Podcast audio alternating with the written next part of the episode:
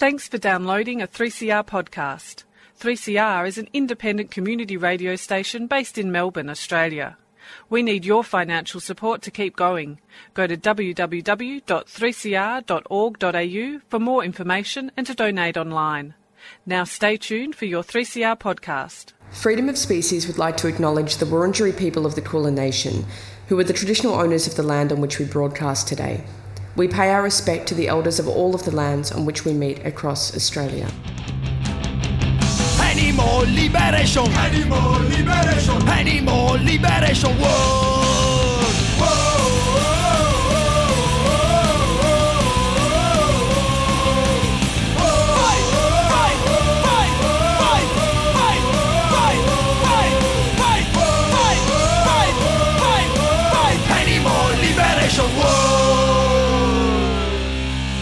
Welcome to Freedom of Species, the radio show that brings animal advocacy to the airwaves.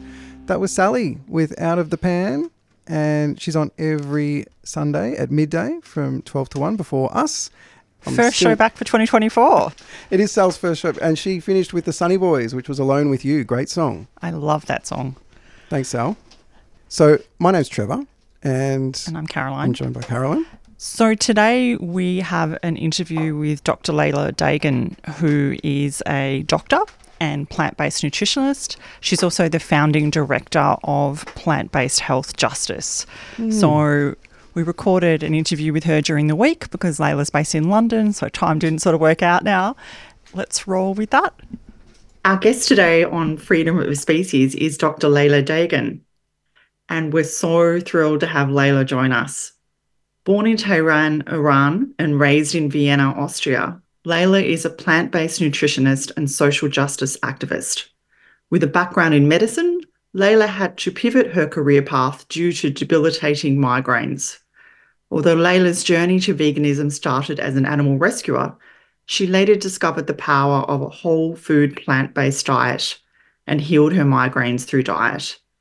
This experience shifted her professional interests, and she pursued a plant based nutrition certificate at eCornell, part of Cornell University, and obtained a Masters of Science degree in Clinical and Public Health Nutrition from University College, London. Navigating life as a vegan of colour and an immigrant in Austria and the UK, she brings a unique awareness of the intersectionality of different social identities and injustices.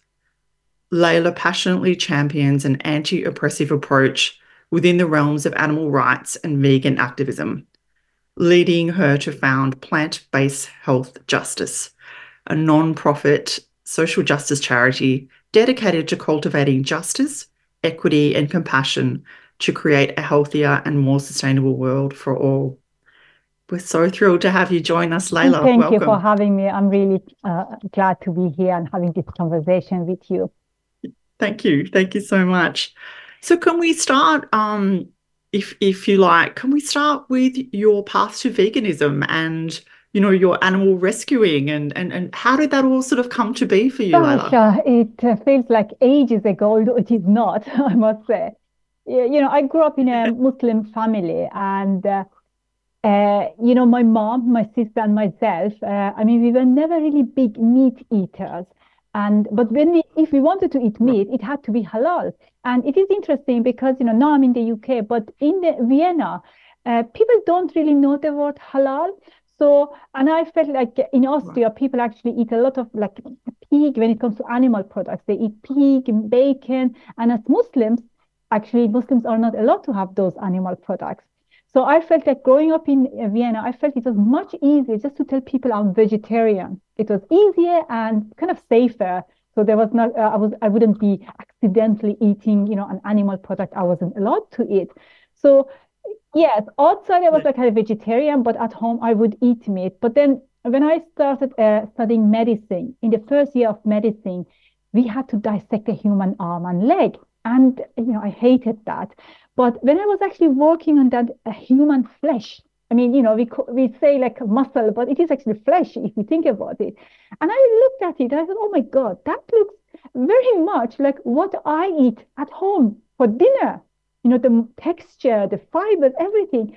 And so, and I thought that was disgusting. I just couldn't do that anymore, you know. Mm. So I went vegetarian, I for real this time. Uh, but it wasn't because of my love for animals. It was just more like kind of, you know, this animal product could be just as well human flesh. So it was the other way around. And in fact, I wasn't actually, uh, but I, I don't like to say I didn't like animals, but uh, I wasn't a big animal fan. Although as a child, uh, when I was really little, we had cats, and later in Vienna, gosh, there are dogs everywhere. But I didn't understand animals, and you know, when you don't understand something, you you fear that. So I was like, there was a bit Yes. of fear, but it's was also like I just don't want to get involved with animals. So I would really try to avoid animals. So- but um, yes, later, um, much later, my sister wanted to uh, uh, buy cats. Actually, you know, at the time we didn't even know anything about you know rescue and all that, and I was against it. But I live with my sister, and she was like, kind of, no, I'm gonna go ahead and do it. And and I was like, you know what? These are your cats. I'm not gonna get involved at all because I don't like animals. But then, you know, those two kittens came to my life, and gosh, it just changed my whole attitude. And then I started, it's interesting, like, you know, when you have, for example, glasses, uh, suddenly you go outside and uh, you notice old people with glasses. And it was the same once I actually Yes. started loving these animals, I would actually seek out videos of animals. And then by accident, I watched a documentary, a four minute documentary um, about an animal rescue in Lebanon. And that got my interest, like kind of, oh, actually, you know, there are stray dogs, there are actually feral cats. I didn't know anything about all of that. And then I started, you know, watching more videos on, uh, um, you know, Facebook. And then at the time, it was 2000, um, when was it? 2010, when in Romania they had uh, this new law. No, sorry, 2013. uh, they had this new law where they would uh, kill all stray dogs because there, you know, there was an accident. A little boy was kind of mauled by dogs, and I don't know. I just had this idea. You know what? I want to go and see it for myself. So I contacted some animal rescues Yes. in Germany and went to Romania with them, and uh, I changed after that. I, you know, it was a complete change uh, in my attitude towards animals. And at the time, I was just still vegetarian. But then once I got, uh, you know, into animal Right. rescue, uh, actually, the first time I heard the word vegan, it was a fellow animal rescuer, and she was like, "Why are you not vegan?" I was like, "No, Right. what? That's over the top. I'm vegetarian. That's enough. Why should I go vegan?" But um, Another uh, animal rescuer uh, uh, posted a video by Gary Yourofsky. Now, I'm not a big fan of Gary Yourofsky, but at the time, that was the very first video I watched about dairy industry, egg industry. And what once, you mm. know, I knew what happens, how that milk I was actually drinking, that egg, how that was produced, how much cruelty there was. I was just like kind of, I cannot Yes. have that enter my body. And I really went vegan then and there. Yes. So after that video, so that was it for me. Yeah. That's fascinating. That's so interesting. that you know, the the work in Romania and, you know, connecting with other rescuers is is is so fascinating. And I feel like that's a really common story for many of us who were vegetarian and really didn't understand what happens in the dairy industry. I mean, I I I kind of look back and think, how ridiculous. How did I not understand that these cows were in this endless cycle of being impregnated, having calves, and you know, on and on we go.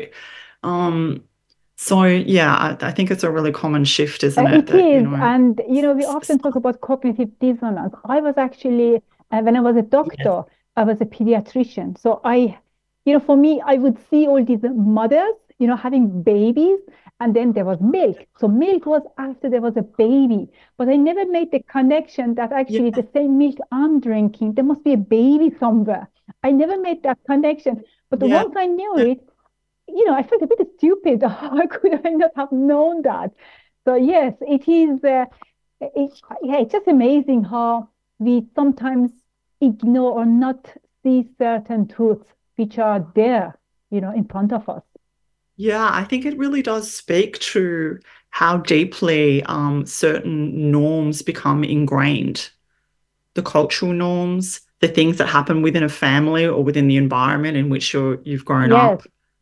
And it's not it's not questioned, yes, is it? absolutely. And You know, it's healthy it's healthy to drink milk and you need your calcium, you know, so that's all ingrained in us at, at school or, you know, all of those things. So it definitely does take a while to sort of unpack all of that and, yeah, I and um, agree. I agree. you know, Yeah. it happens. Yeah, yeah, fantastic. I wanted to sort of shift and ask you then, um, Leila, a little bit about your experience, um, you know, in in the medical field. So you're a pediatrician and sort of how you found that, and then obviously you did start to shift away from that, um, you know, for your for your own personal reasons. Can you talk a little bit about that? Well, uh, I always liked to work with children, and uh, you know, looking back, I think you know I could have just become a teacher, but for some reason I liked helping people. I mean, you know, as a teacher you help as well, but for some reason I just felt like you know, as a doctor I can have more impact, especially because my goal was always to go back to you know some Asian countries. Uh, I'm from Iran, but yeah, I cannot really go back to Iran, but I was uh, always thinking like maybe I could go to India and some other countries and work there as a pediatric, as a doctor. It would be easier, you know. As a teacher, at the time I didn't think that, you know, a teacher could actually travel and have an impact. So anyway, so that's why I became a doctor. But I had a lot of health issues. I had uh, migraines. And at some point I realized that actually I was just either working or uh, I was just in bed with, you know, pain. So I didn't really have a life as such. So that's why I had to leave medicine.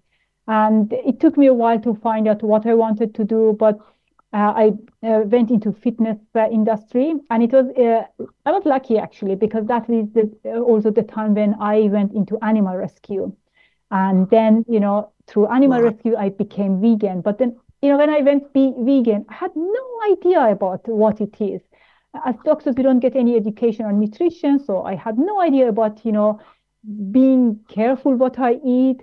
All I was worried about was getting the good vegan chocolate and ice cream. That was my only concern when I went vegan. So I didn't really care about other foods. So, uh, you know, for me, yeah, I, I have a sweet tooth, so that was more important. So anyway, but you know, in a way, I was lucky being a, a personal trainer because, you know, when you are actually a personal trainer, people want nutritional advice. So they kept asking me questions, especially, you know, when you're a vegan personal trainer. And I had no idea, so I had to educate myself. And this is how I kind of by accident, like by coincidence, I actually attended a conference on a whole food plant-based diet. And I heard all these wonderful stories how people reverse their diseases on a whole food plant-based diet. And I just thought, you know, maybe it can help me. And it did. So, and Mm. after that, I was really blown away by nutrition, by the by the power that food can have. I mean, if you think about it, we this is something we do every day. Three, you know, most of us three times a day we eat something and it is available Yes. and it can be quite cheap. And if it can help us, I mean, you know, to avoid expensive medication, expensive therapies. I mean, it is actually like a magic formula. And I felt like, you know, that is something people are withholding from us. And if I could access that and make it accessible, that would be amazing. And uh, that is why I changed and, you know, went into nutrition. And even as a nutritionist now, my approach is always, you know, food first because I don't believe in all these uh, expensive, unnecessary supplements, you know, or even expensive Yeah. food items. Uh, again, I, I believe good Yes. health should be accessible to everybody. You know, whether somebody is sitting in Europe having access to wonderful, full supermarkets, or somebody is in, I don't know, Asia or Africa, and they have limited uh, food available. So I think, you know, if you need to have something in a bottle which is expensive and not everybody can afford it, then, you know, I'm always uh, skeptic. So I rather go a sim yeah, I like to keep it simple because I think, you know, you don't want just to reach the one percent of the society, you know. It should be, you know, everybody. So everybody should be able to benefit from it. Yeah, and I mean, I think that really ties into, um, in terms of issues around social justice, food insecurity, which we know is a huge, Yes. huge issue in many, many parts of the world. And, you know, where I am in so called Australia, there is quite a significant cost of living crisis going on. And many of the food relief charities, of which there are quite a, a number, which is which is wonderful, but they are stretched beyond means. So they're even finding, you know, working people just cannot put food on the table every day. And, you know, we, we are a very wealthy country comparative to to many. And I'm sure you sort of you sort of hear that um, in your work. And uh, and I was going to ask you about that in terms of sort of some of the campaigns and and some of the awareness that you um, you know seek to raise with um, plant-based health justice. Are those issues around um, yeah food insecurity and also I think you know racial um, justice because we do see areas where really good nutritious food is just simply not available to people. Yes, uh, that is a very good point and it is interesting because usually when we talk about food deserts, we are always thinking of uh, the US, but it does exist in all the countries, everywhere. And mm. uh, again, mm. I was working, um, you know, you mentioned how it is uh, in your country, like, you know, people cannot afford food. And I have heard that here in the UK, again, a wealthy country, some children, they actually steal these ketchup, you know, sachets from school, take it home, add hot water to it to make like a tomato soup because they don't have any food to eat. And this is, you know, we are, you know, this is a wealthy country. They should have, uh, you know, people should have access to food, but they don't. They cannot afford it, and this is horrible. And that's also, I think, you know, when I talk uh, about nutrition, I always say the best nutritional advice is useless if people cannot actually access food if they don't have the, that access to food. So what is what's the point of giving them the best nutritional advice? Or oh, you should have I don't know five uh, five fruits and veg uh, vegetables a day. Yes, good. I know that now, but I cannot afford it. So what is the yes. point? And uh, yes. so yes, I think that is yeah. really important. And again, it is when I was working here in London in the community. Uh, you know, sometimes people cannot, you know, vegetables and we, we always, you know, as vegans, we like to say, oh, legumes are cheap, you know. Yes, they are cheap. But it's not just having some cheap food. It's also, do you have the time to cook? And not everybody has actually a fridge or even an oven, you know, a cooker at home. We take it all for granted. And I had actually a yeah. client in the community and he said he doesn't have a fridge so he and he was he had a busy you know mm, mm, job and he said he yeah. has to cook at the weekend and store it for the week. And he was using his friend's fridge, and the friend wouldn't allow him to have only vegetables. So he had to eat meat to keep his friend happy. I mean, we, we cannot think oh. of all these oh. things because, you know, we always take, yeah, everything is for granted. We think it is easy. So he had to choose between preparing food so that he doesn't actually go and buy, you know, processed food during the week or eating meat. It, it sounds, you know, I'm yeah. sure when we say that to anybody else, they say, oh, yes, he should have stood up to his friend. No, it's not that easy. You know, we don't understand these uh, complex relationships. And sometimes, you know, you just make the best of a bad situation. And that is what he was doing. So I think the, uh, but vegans always saying, oh, legumes are cheap. That is actually not helping anybody. Yes, they are cheap, but do they have the possibility, the opportunity to cook? And also, you know, food is more just than, uh, you know, sustenance. Uh, you know, it should also give us mm. pleasure. And we do actually eat for comfort. And it should also, re- I mean, food reminds us of our you know, childhood of our, we always have associate some memories with food. So food is more than sustenance. So it's not like kind of just cook some vegetables or some boil some vegetables or you know, legumes and have it. No, how do you make that actually how enjoyable, delicious? So, you know, just saying it is yeah. cheap, that doesn't help anybody because, and again, you know, that is why people rather go and buy McDonald's, for example, because with 10 pounds, they can feed a whole family and it is delicious or because of you know it's processed so it is going to be and children especially they like it rather than with those 10 pounds how are they gonna prepare a good meal for their family. And these are the things I have heard in the community. And I do feel for them. So Yes. it's not as straightforward as we like to have it. And we often forget how privileged some of us are. And Oh, most definitely. Uh, when you mentioned that about, you know, feeding a whole family with, you know, sort of McDonald's, it reminded me of, I think it's the documentary Food Inc. Do you know that one? Yeah, where there is a family that um, I think go to a Whole Food store and they're looking at all of the beautiful broccoli and other vegetables. And the mother says, I'd love to buy this for my family.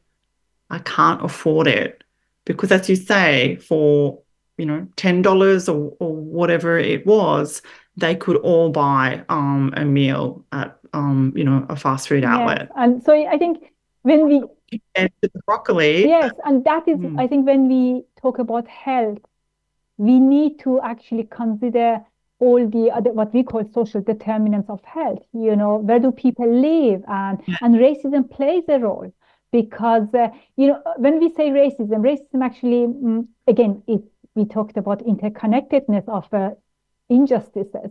Racism actually causes Yeah. stress. And racism also causes problems when you go, for example, shopping. You don't have access to the same, uh, you know, fresh produce, for example, in some shops. You know, some shops actually, in some Mm. areas, uh, processed foods are cheaper than fresh produce. So that's why people say, okay, I'd Yeah. rather buy that. You know, then it's easier to feed my Yes. family with that. So, you know, all these little, uh, these aspects, we just don't think about it. So what is the point of me telling people what to do and giving them advice when they don't have the access? So I think we need to, you know, consider all of that, the interconnectedness of all these issues. And that is what is missing. And I think as long as we don't do that, we are just uh, talking to a, you know, one or two percent of the privileged people, and nothing is going to change. And it is like the same with animals, you know, as vegans, obviously, we are Yes. trying to reduce animal suffering. But what is the point of me getting Yeah. people in the UK to drink less dairy, for example, when nothing changes in Asia? For example, you know, sometimes what we don't actually consider is that they took they take all these animal agriculture farms and they transport them, for example, to Pakistan or some other country. So nothing has actually changed in a way. I mean, in terms of uh, harming Yes. animals, it may just not be in your country. So we need to actually Mm. have a, uh, you know, how we need to think globally and then maybe act locally. And I think that is really very important for us as animal act, uh, right, activists, as vegans. You know, if we really want to reduce and eliminate animal suffering, because I think, you know, that is our goal, isn't it? A vegan world, not just a vegan UK, not just a vegan, I don't know, New Zealand, Australia, US. Because at the moment, I think a lot of the animal um, rights activism, vegan activism, is very much, um, uh, o- you know, addre- you know, it addresses only English-speaking people, and so it is just really just a few Mm, countries, yeah. really. So if we want to expand our Yeah. reach, we need to consider all these other issues. So yeah. Absolutely, absolutely. That's probably a good point for us to just pause for a moment and we might go to your first song. Now, this is um Bella Ciao, and we're going to play the Palestinian version. And you said that you really love Yes, this. because it is a resistance that- song, isn't Yeah. it? So, and uh, yes, I, I I have been listening to Yes. it quite a lot recently. Yes, I love that one. أرض الأديان. كنا بنعيش مبسوطين في أمان. صحيت الإيد وطني محتل. سرقوا الأرض قتلوا الأحلام.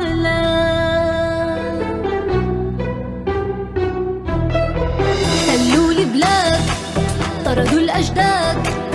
صفقة جاو صفقة جاو صفقة فلسطين عربية حرة غبية القدس إلنا يا أحرار صفقة صفقة صفقة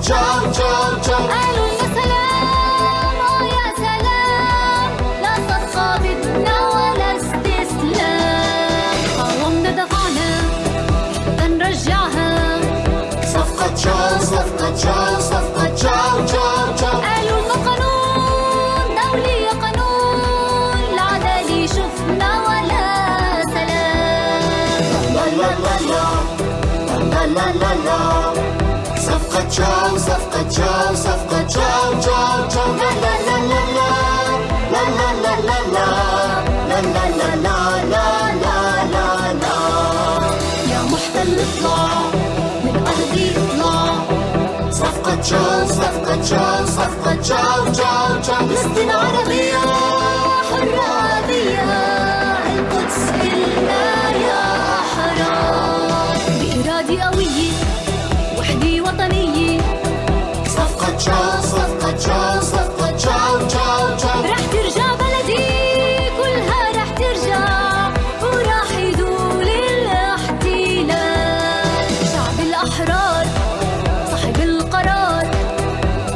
Joe, Slavko Joe, Slavko Joe, Joe.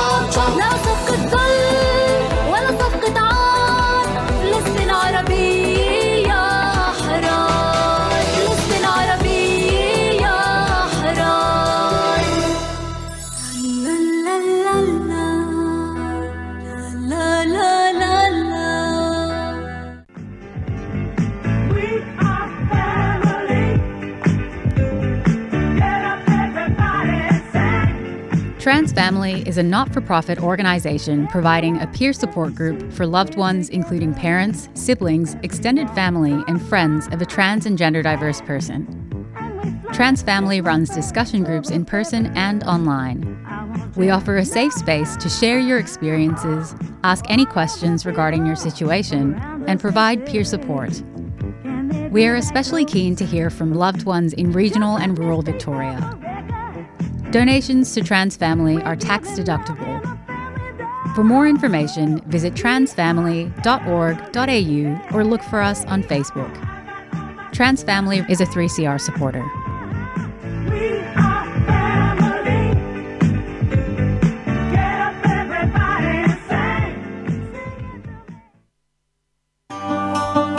Stand in solidarity with Palestine this Sunday. With the most devastating attack ever launched on the people of Gaza. It's time for all of us to stand in solidarity with the Palestinian people. Israel has waged war on the Palestinians for the last 75 years. The Nakba, ethnic cleansing, occupation of the West Bank, East Jerusalem, and Gaza. Israel has now imposed a total blockade on Gaza and declared war, stopping food, electricity, and fuel, and launching an all out attack. We have to mobilise to show our support for Palestine. 12 pm, State Library, this Sunday. Rally to demand freedom and justice for Palestine. No war on Gaza. Free Palestine Melbourne is a 3CR supporter.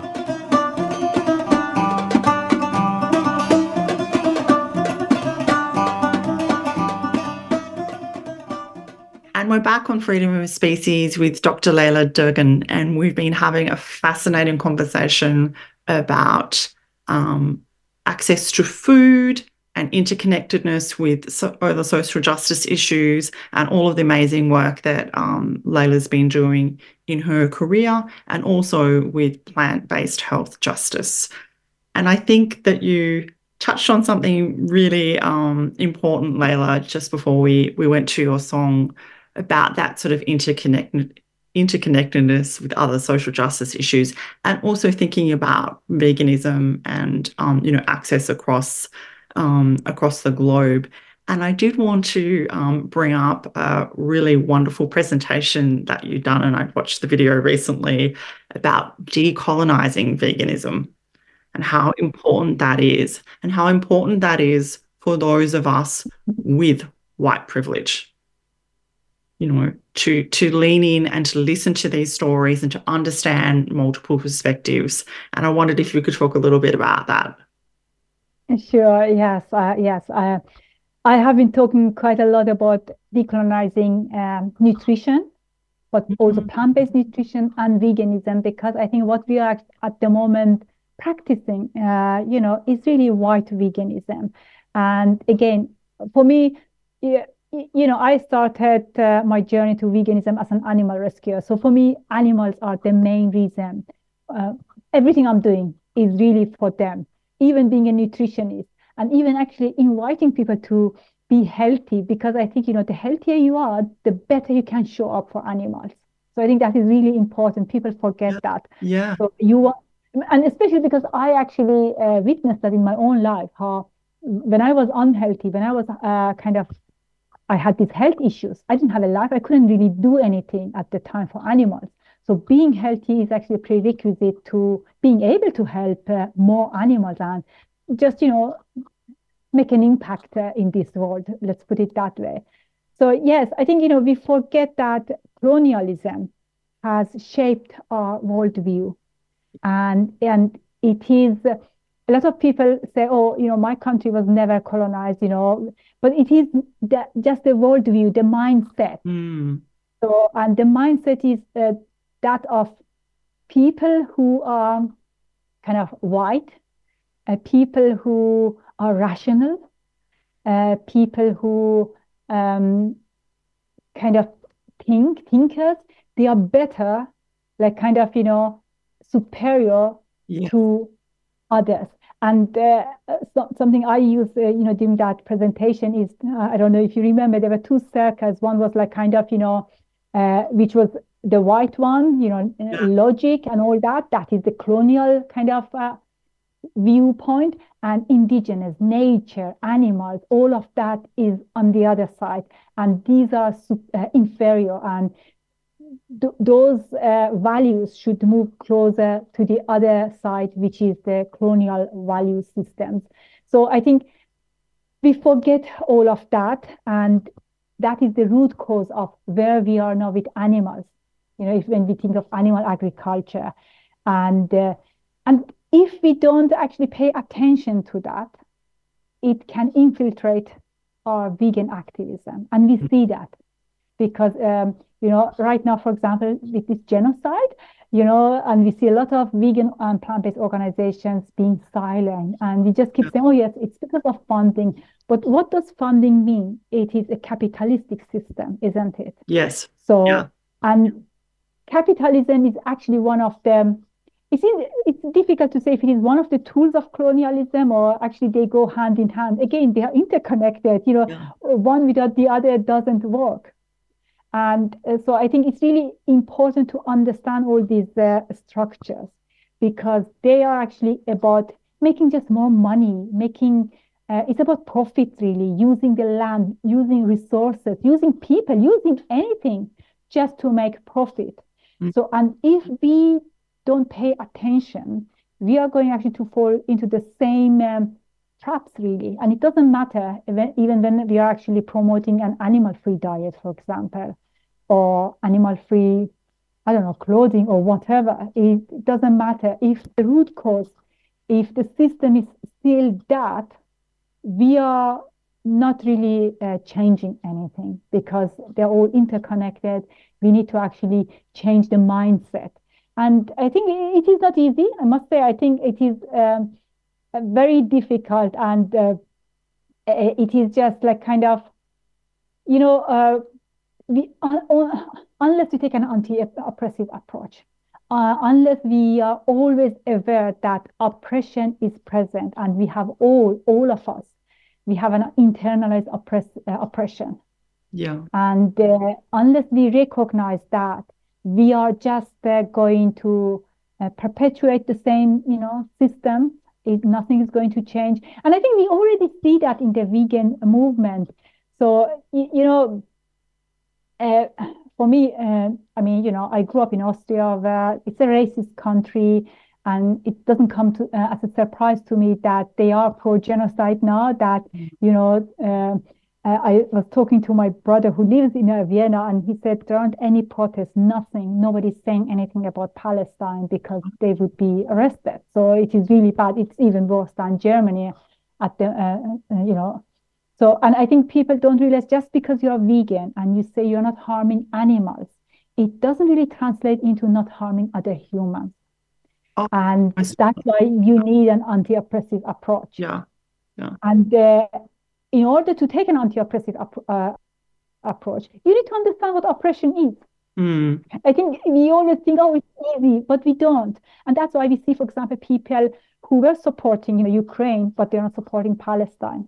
Yeah. And I always, as an Iranian, I get quite upset that a lot of Iranians who are against the Iranian government, but they are Zionists, and they don't understand that it is the same oppressive system. So Mhm. either you are against oppression or you are not. It's not this selective. Uh, when does it actually, I don't know, benefit me, or uh, where does it, uh, or I don't know. It's just a selective. I don't know why how they choose it, but uh, yes, it's just uh, yeah, they just select which oppression they want to fight, for example, Yeah. and which oppression is okay. So Yes. um, And, and that takes me back to something that you did say in this presentation. And for listeners, we will link that in our notes for the show. But in terms of the systems that have sustained colonialism, one of them is individualism, right? Mhm. Individualism. And that sort of concept, I think, for some people, where a, a form of oppression that they may not have personally experienced or had any knowledge of, it hasn't touched their lives. And so they don't really, it's not part of that their worldview. And I I understand that on, on one level, but I don't understand um, not seeing the responsibility that you have when you have privilege to consider your place in the broader world and the things that are impacting others. Because if we are trying to advocate for animals whose rights um, are being denied, how can we not be standing up for anyone whose rights are being denied? I, I just, it's that simple, really, isn't it? Yes, and I think individualism, that's actually an interesting one because what it really says is that we prioritize the interest of one group. Yes. And uh, we, I mean, versus community. And what we are trying to do as vegans, isn't it? We want to uh, help animals, nature. And this is also this na- nature, you know, um, exploiting nature for profit. So you can only do that when you put your own interests above those of nature, for example, or animals. Yeah. So anything that profits you, it's all about you. Yeah. Uh, so, I mean, when I say you, uh, I am talking about one individual, but also groups, Yes. groups of identities, you know, which come together. And again, I uh, I think we see so many similarities about, you know, between all of these things and what is happening now in Palestine. You know, that they actually uh, they say uh, their interest is more important than uh, the land of Palestinians, the animals of Palestinians, and obviously the human lives. So it's all like kind of you know what benefits them, and uh, and you know as we have been saying that uh, it has never really been about hostages for them. Again, it's because they want the land to exploit that land for profit. And Mhm. yes, understanding all of that and how uh, if we want actually to undo all of that, we need to have a new mindset. And we, it takes work. It takes work on yourself. Uh, You know, each of us, we have to do the work uh, Yeah. in, if we really want to help uh, to make create a better world. And Yeah. you know, recently we were discussing the 10 stages of genocide in our fortnight, uh, fortnightly meetings. And somebody was saying, yes, but what can we do now with this one? You know, if, uh, you know, it's too late, you know, the education, we can do that later.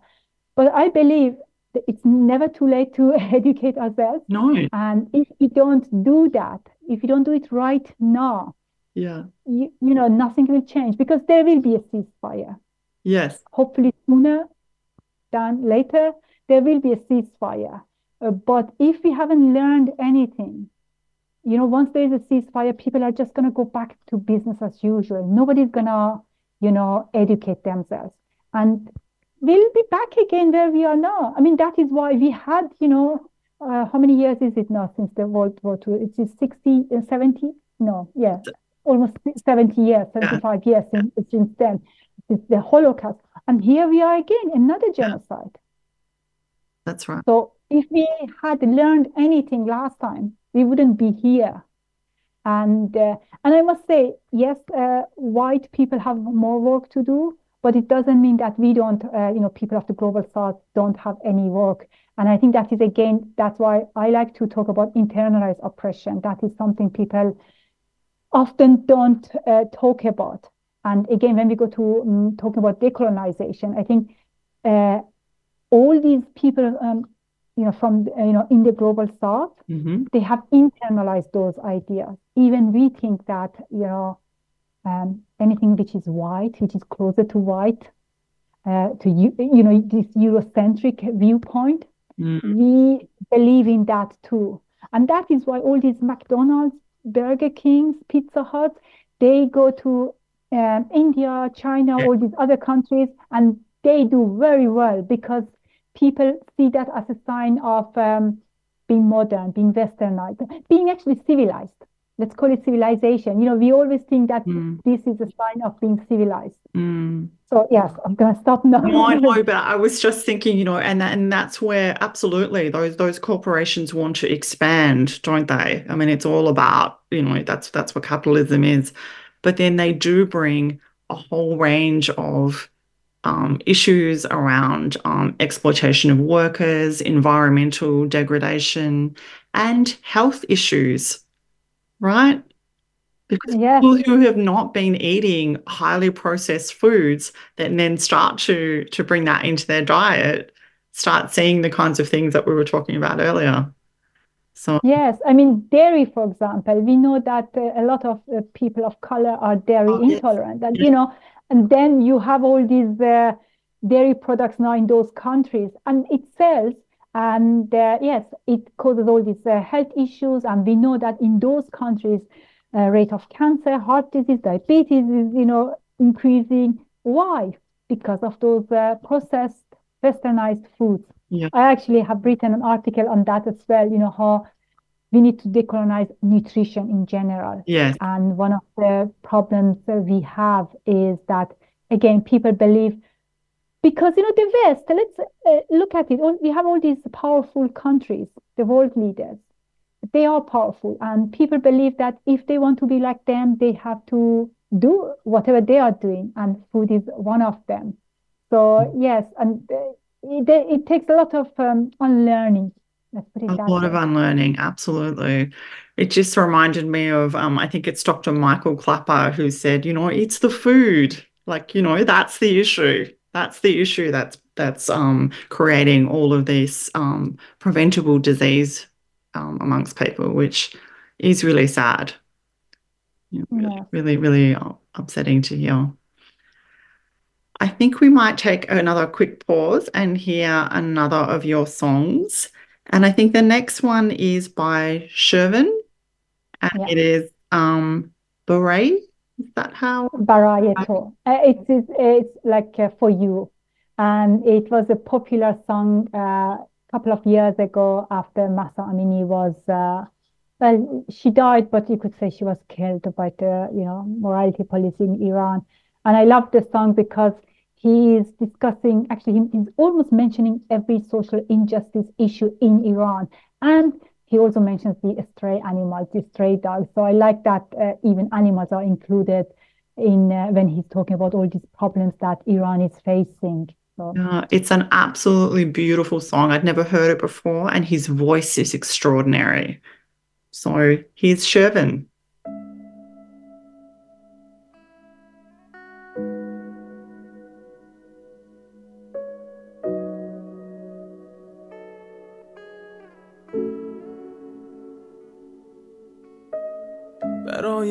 کوچه رقصیدن برای ترسیدن به وقت بوسیدن برای خواهرم خواهرت خواهرامون برای تغییر مغزها که پوسیدن برای شرمندگی برای بیپولی برای حسرت یک زندگی معمولی برای کودک زبال گرد و آرزوهاش برای این اقتصاد دستوری برای این هوای آلوده برای ولی و درختای فرسوده برای پیروز و احتمال انقرازش برای سگهای بیگناه ممنوعه برای گریه های بیوقفه برای تصویر تکرار این لحظه برای چهره ای که میخنده برای دانش آموزا برای آینده برای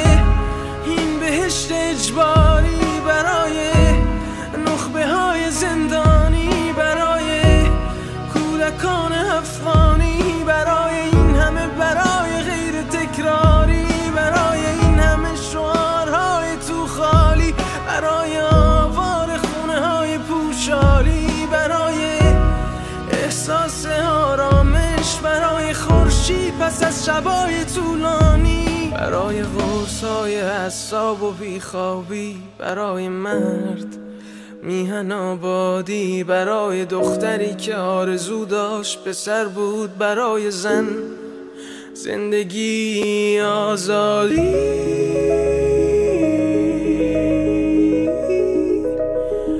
برای آزادی.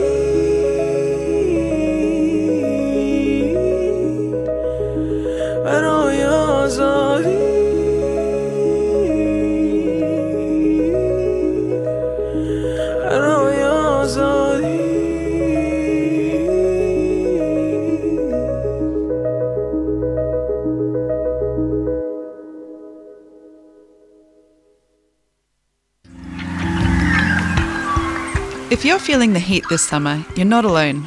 Our wildlife becomes stressed and unwell more quickly in hot weather. Please keep an eye out for native animals this summer, especially during a heat wave. If you have a backyard, balcony, or courtyard, provide water and shade. Call Wildlife Victoria on 8400 7300 if you see wildlife in distress or for more information. To donate or volunteer, go to wildlifevictoria.org.au. Wildlife Victoria is a 3CR supporter. Australia's energy market is broken. Right, but CoPower gives you better energy? Nope, no retailer can control where the electrons they buy off the grid come from. But as a CoPower member, you can vote on where 100% of revenue goes. So instead of corporate profit, your energy bill builds the world you want to be a part of. That's cool. Learn more about the solidarity economy and CoPower today and take the power back. Victorian energy fact sheets and basic plan information documents are available at cooperativepower.org.au. For clear advice on the right plan for you, contact us on 03 9068 6036. A 3CR supporter. And we're back on Freedom of the Species with Dr. Leila Dehghan, and we have been having a wonderful conversation about all sorts of things related to animal advocacy and veganism and health and food and social justice. And I thought in our remaining time, perhaps we can talk a little bit more about what's happening um, in Palestine and your advocacy around that, because I absolutely loved the statement of solidarity that you developed under Vegans for Palestine. And as you said, there's been um, you know, some disappointing silence in the animal rights um, movement. And that statement was so beautiful. Again, we'll link it in the show notes. And um, the Freedom of Species team signed it, and all of us signed it as individuals. And we're really happy to keep, um, you know, sharing that with people and hope, hopefully opening hearts and minds. But I'd love to hear more about the background to that, Leila. Oh, Thank you. Yes, uh, you know, I have been advocating for Palestine for decades, really. Uh, even before I knew what my own government, what the Iranian government, uh, you know, was doing in Iran, uh, I knew more about Palestine and what was happening. So for me, uh, each and you know we, now we know that uh, now most people have learned that uh, every few years or even every year, you know, Israel bombs Palestine or Gaza. You know, usually during Ramadan, you know, Israel bombs Gaza, or you know, there is some bombing, some uh, you know, violence happening, and uh, so uh, I remember, I think it was a couple of years ago, there was again some bombings, and whenever that happens, I'm always you know posting about it on social media, and I'm always like kind of disappointed that not more people are actually engaging with those posts. And I remember I posted once, um, you know, about the silence, and there was this uh, white vegan who said yes, uh, you know, he can understand why people are silent. And I said, yeah, but then if they spoke up, uh, you know, for BLM, if they understand that, you know, when they say Black Lives Matter, if they really truly understood that and they showed, uh, you know, solidarity, then they would understand that they have to show solidarity with Palestine. And he said, yes, but then BLM was kind of, you know, uh, mainstream, and uh, it actually got them more attention, you know, if they showed solidarity. Whereas Palestine is not main, mainstream, they may actually lose followers, so that's why they are silent. And I just said, yeah, but then that is exactly my point. Uh, you know, uh, you you either believe in something or you don't. When you are doing it for the wrong reason, then then I just think you know, as people who call themselves ethical vegans, I know we usually use the word ethical just to refer that we are vegans because of animals, but I think we shouldn't forget that you know ethical means doing the right thing, and either you are compassionate or you're not. Like Laura Schleifer said, this selective compassion, it's not, you know, you just turn it on and off um, whenever it suits you, really, isn't it? If it gets you more followers, yes. it's on. If it doesn't, off. It doesn't work like that. So when this time it, happened, I remember when my sister came and told me, "Have you heard about the attacks?" And you know, Hamas has attacked uh, Israel, and she said, "This is going to be bad." So you know, because the retaliation. And so I knew there would be some silence. But to be honest, when it turned out to be such violent attack on Gaza, I thought people would be more active. And I think what really bothered me was that um, vegans are actually um, cheering it on, you know? So that is really sad. But anyway, so yes, a friend who felt the same, um, she contacted me and she said we should do something. And while we were discussing, you know, what we can do, we came up with the idea of actually solidarity statement, getting vegans together and say, look, you know, we should really do that and show support. And because solidarity is really important, it sustains, you know, it's really important for us when we want to carry on. And we had a few uh, uh, kind of disagreements because I felt like we should actually make public all the organizations we had the statement to. So if they actually didn't sign it, sh- people should know they they knew about the statement and they refused to sign it. And but she didn't want to do that, so I uh, gave in as a fine. But if somebody asks me, I'm going to tell them which organizations I sent it to because I just think, you know, a lot of these organizations, all of them really, they uh, they usually go, uh, you know, they ask for money for donations. So if I'm going to donate to an organization, I want to know that that organization is uh, ethical, really. You know, so I mean, for me, it's the same with animal rescue. When I, yes. I, one of the reasons I always go and actually visit animal rescues and shelters is because I want to know that uh, shelter uses every penny for animals, so that it goes to the right, you know, to the dogs or animals who need yes. that money. And I think it's the same with veganism. Why should I, you know, donate to an organization that is not ethical? So uh, yes, I think it is important, and also sadly, it looks like a lot of funders are pro-Zionist, or um, I don't know if they are Zionist or, but anyway, the silence has been really deafening, and I always look at the people who complain about the silence, who are, mm, you know, feeling disappointed and betrayed. I'll go on their social media, and the majority of them they don't have a large platform.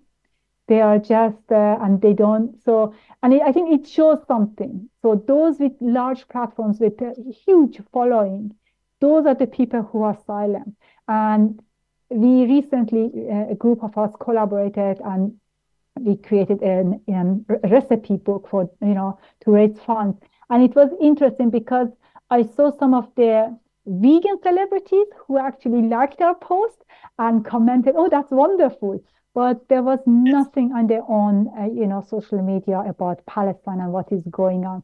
So I know that a lot of these people who are silent, some of some of them actually do support Palestine, but they just don't have the guts to stand up and say it. And I think uh, the, the reason is, yeah, when you sell out, you know, once you have sold out, yeah, it is uh, yes, it's not even always about the money.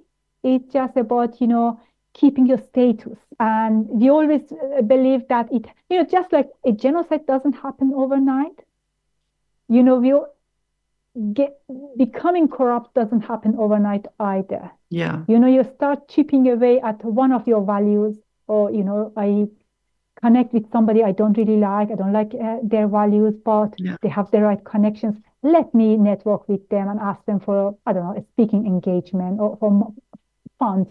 But each time you do that, each time you actually sacrifice one of your values, something in you dies. And then one day you, you know, you find it much easier just to give up all of your values because you want to keep your status, you want to keep your funding. And so that's again why, uh, you know, uh, in front of um, um, um, the uh, in Austria, in front of the, one of the uh, uh, concentration camps, there is a statue, and it says uh, in Germany, like kind of in German, it says "Mensch sei wachsam." So people be kind of mindful, be aware, and I love that statement because it, it really is talk about like you have to be mindful every single day. You have to be aware because it is so easy and it can easily happen, and we see that it is happening now.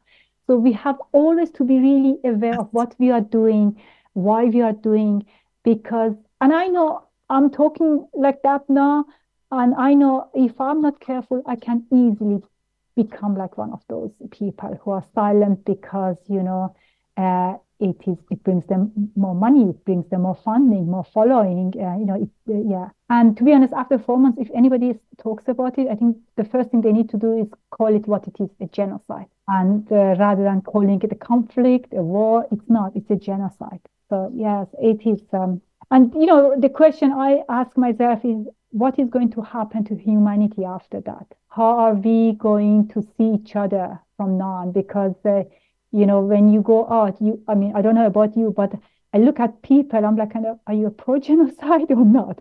So it just, uh, you know, something is shifting here because, you know, uh, we felt that there were some rules, that we had some uh, kind of agreements, like certain things you don't do. That's not right. We know we had, we felt like, you know, there was like, we hadn't discussed it, but on an unspoken, like kind of agreement, we don't do certain things.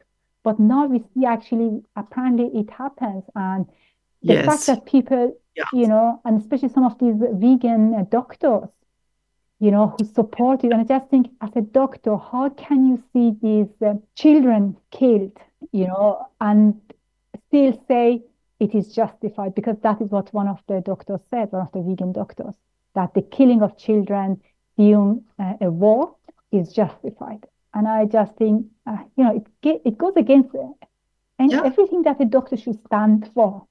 For me, as uh, somebody who you know who used to be a doctor, I'm just how can you say that you are supposed to you're supposed to save lives, not promote killing? But yeah, Well, thank you so much, Leila. thank you for It's been having me. absolutely wonderful speaking with you. you. That was the interview with Leila. Yeah. Fantastic. Yeah, lots to talk about. I think we'll um, get Leila back to talk more about her work with vegan athletes and plant based nutrition because there's so much to cover there. And she's given some great talks at like um, VegFest UK, etc. So I think that's a whole other show to sort of unpack. so um, yeah, definitely appreciate Leila's time and kind of that's it for us this week, really. Um, if you want to hang around, Trev and I are doing rotations today, and we're going to play some music from Rise Against. Yeah, and to take you out, actually, we might just play a little sample of Yeah. Rise Against so you can hear what you're up for. For sure. So this one is track four from The Sufferer and the Witness The Sufferer is and the the album. Witness. This one is Bricks. Bricks